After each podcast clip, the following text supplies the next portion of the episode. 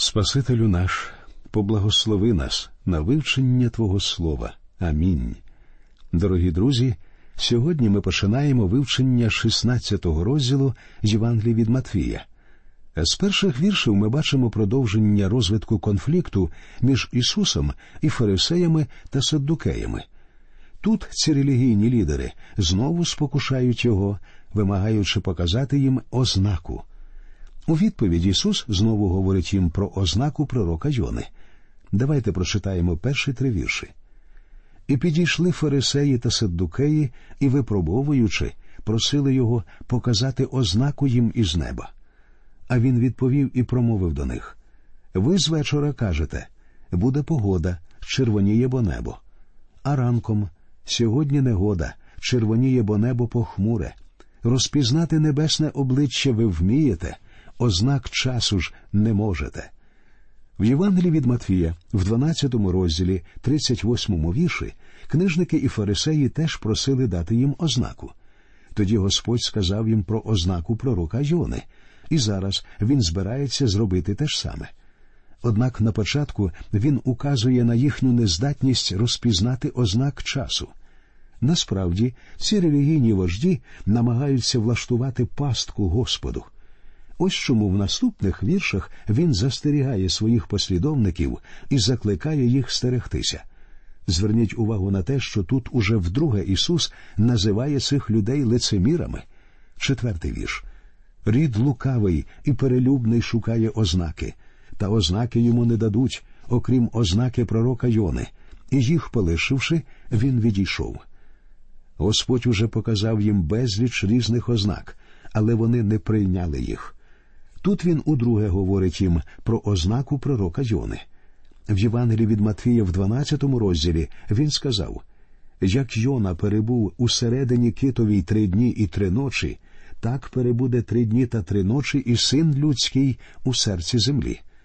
Але фарисеї і саддукеї не збиралися визнавати це за ознаку. У цьому розділі ми розглянемо також питання про те, ким вважають Ісуса різні люди. Усього існує три точки зору.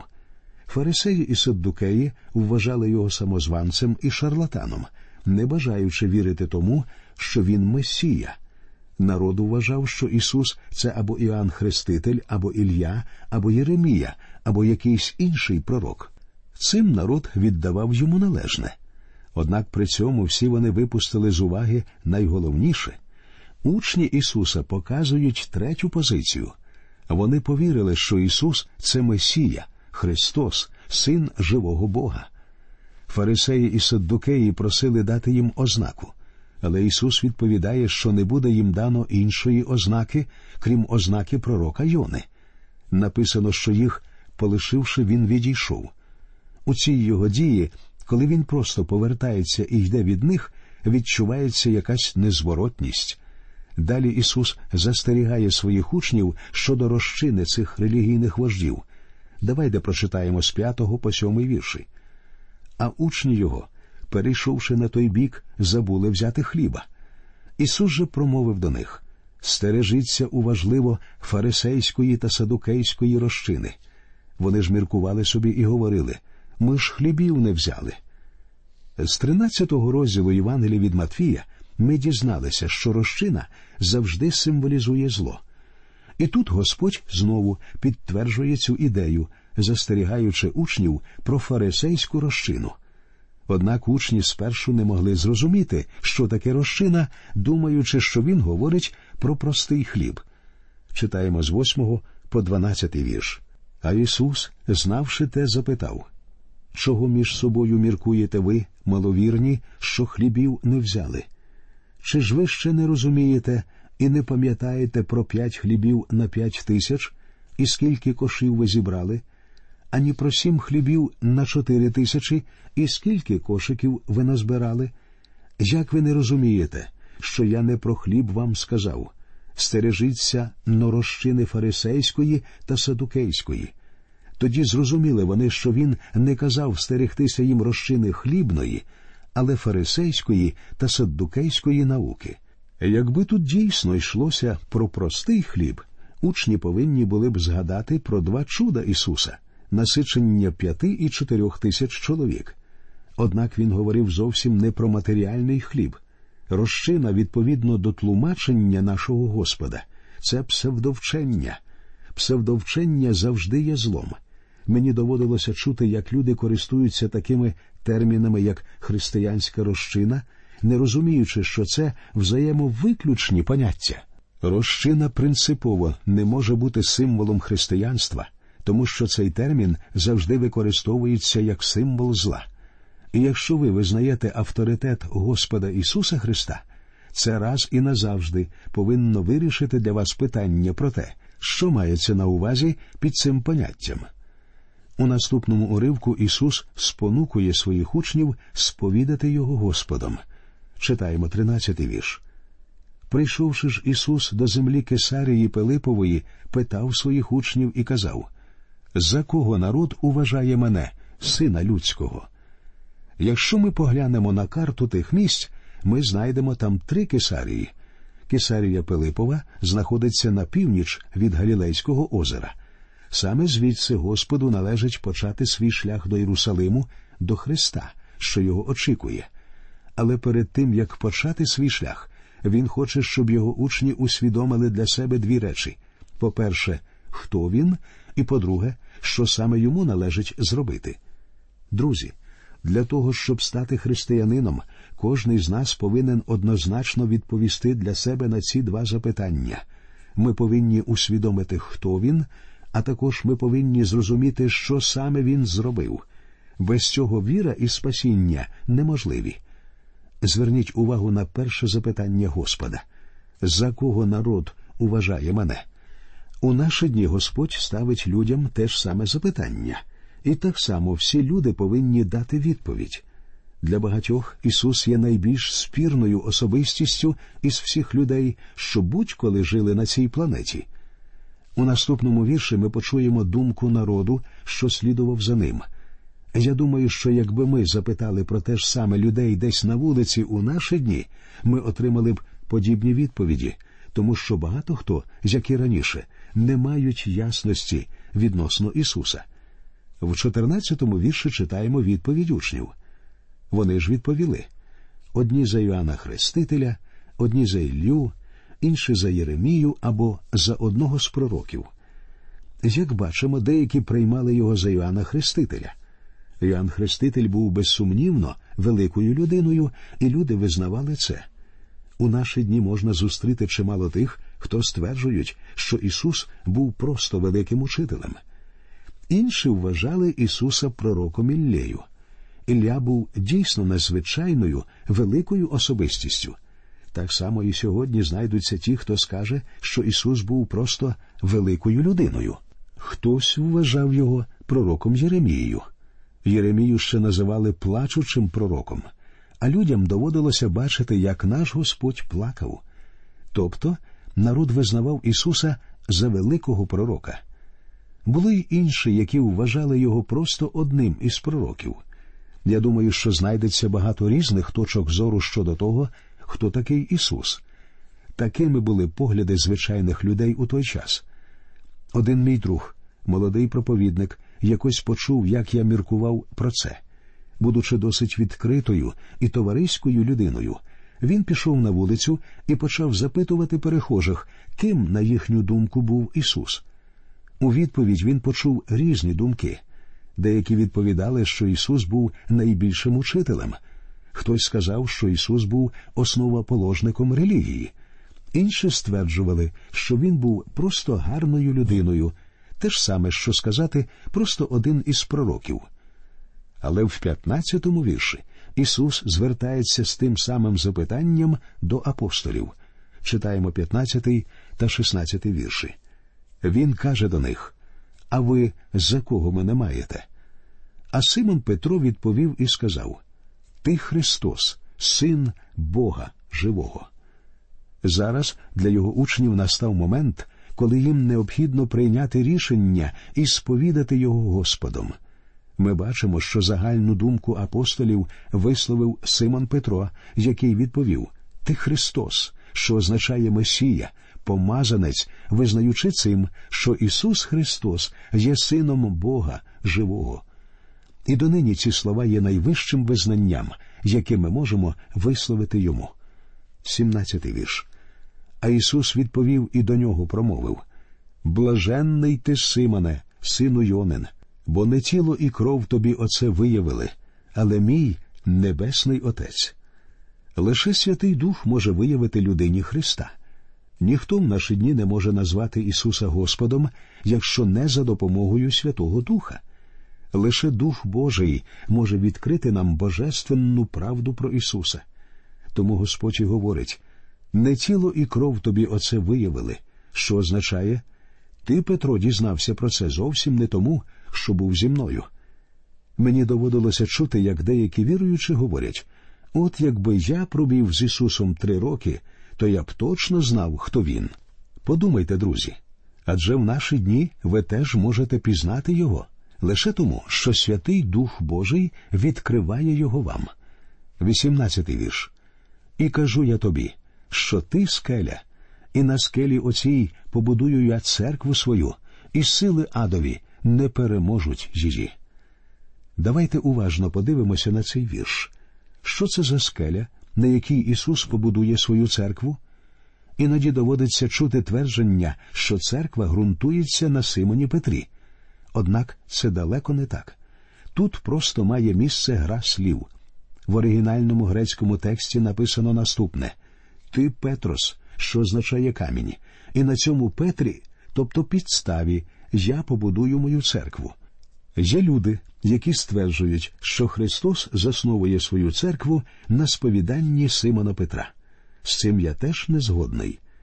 Тоді що ж це за камінь? Цей камінь Христос. Церква ґрунтується на Христі, і ми можемо прочитати підтвердження цього в самого Симона Петра в його першому посланні, в другому розділі, в четвертому вірші, де він, говорячи про Христа, пише Приступайте до нього, до каменя живого, дорогоцінного, що відкинули люди його, але вибрав Бог. І далі в цьому посланні Петро цитує уривок з 28 розділу, 16 вірша книги пророка Ісаїї.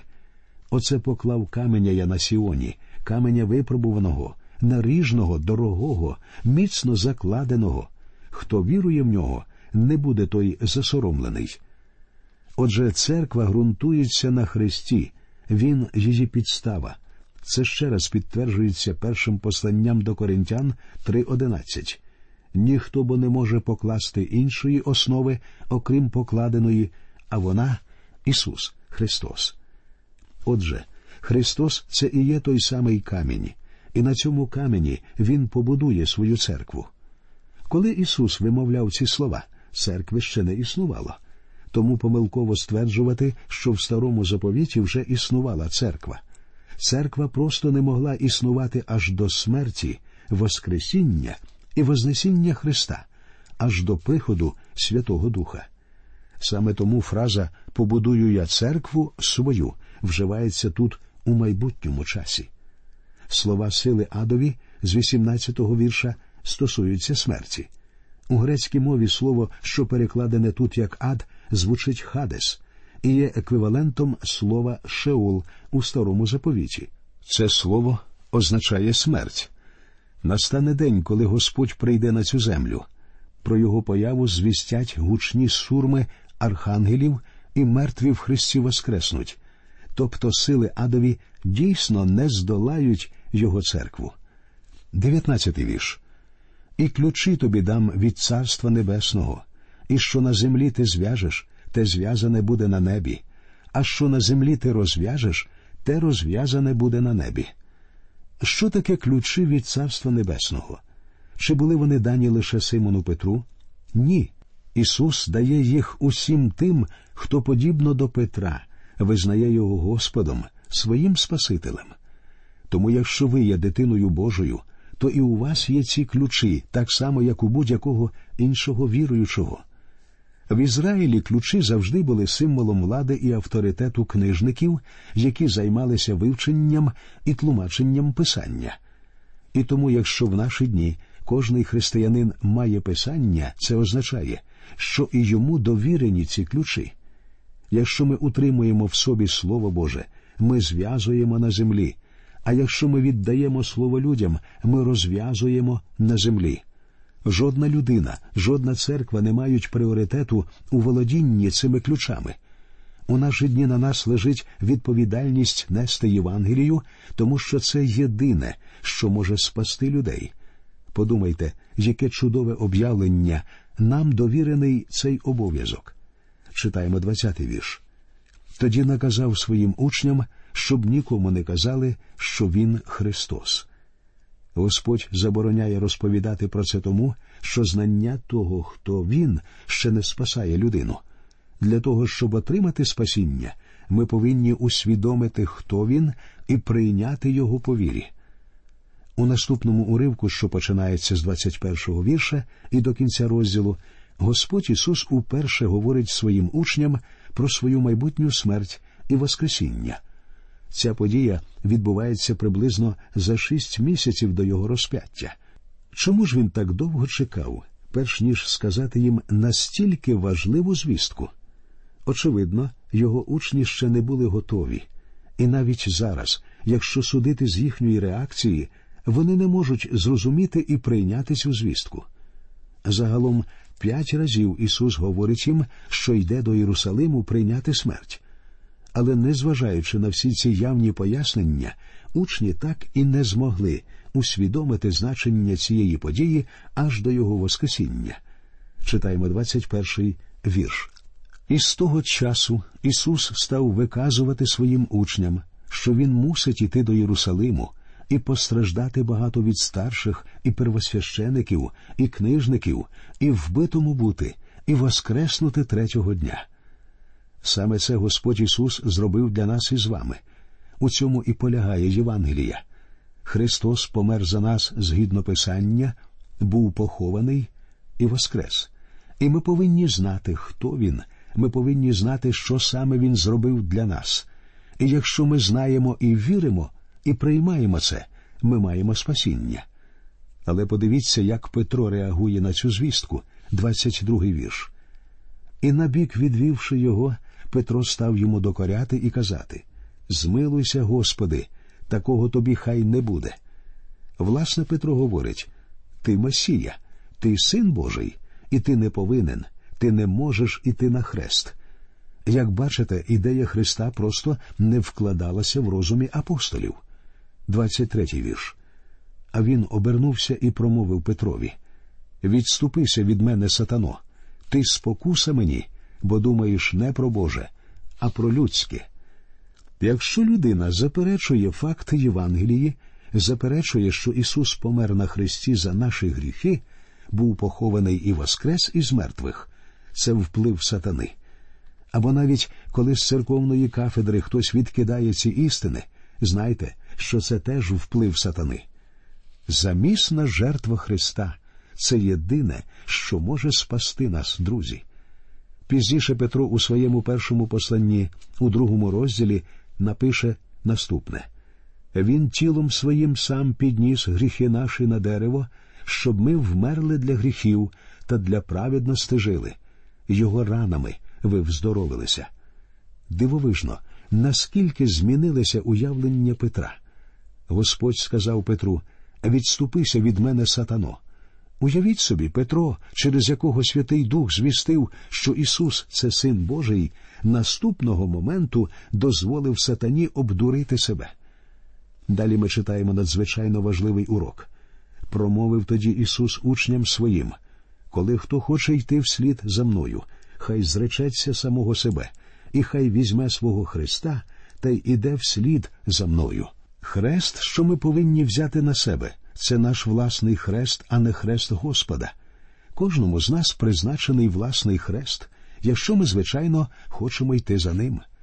Читаємо 25 та 27 вірші.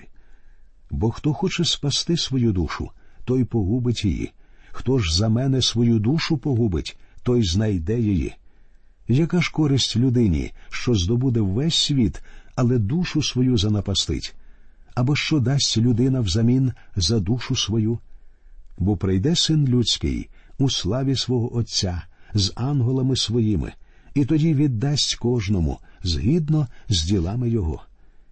Якщо людина хоче уникнути цього ризику, ризику, якому піддаються учні Христа, то рано чи пізно вона втратить своє життя навіки. Але й зворотнє так само справедливо. У момент другого приходу Христа всі рахунки будуть зведені, і кожен отримає призначену нагороду. Завершує розділ 28 вірш. По правді кажу вам, що деякі з тут опроявних не скуштують смерти, аж поки не побачать сина людського, що йде в царстві своїм. Цей вірш стосується 17-го розділу, тому що розповідь про переображення Ісуса пояснює, що саме мав на увазі Господь. Але про це ми будемо говорити в нашій наступній передачі. До нових зустрічей в ефірі, і нехай Господь рясно благословить усіх вас.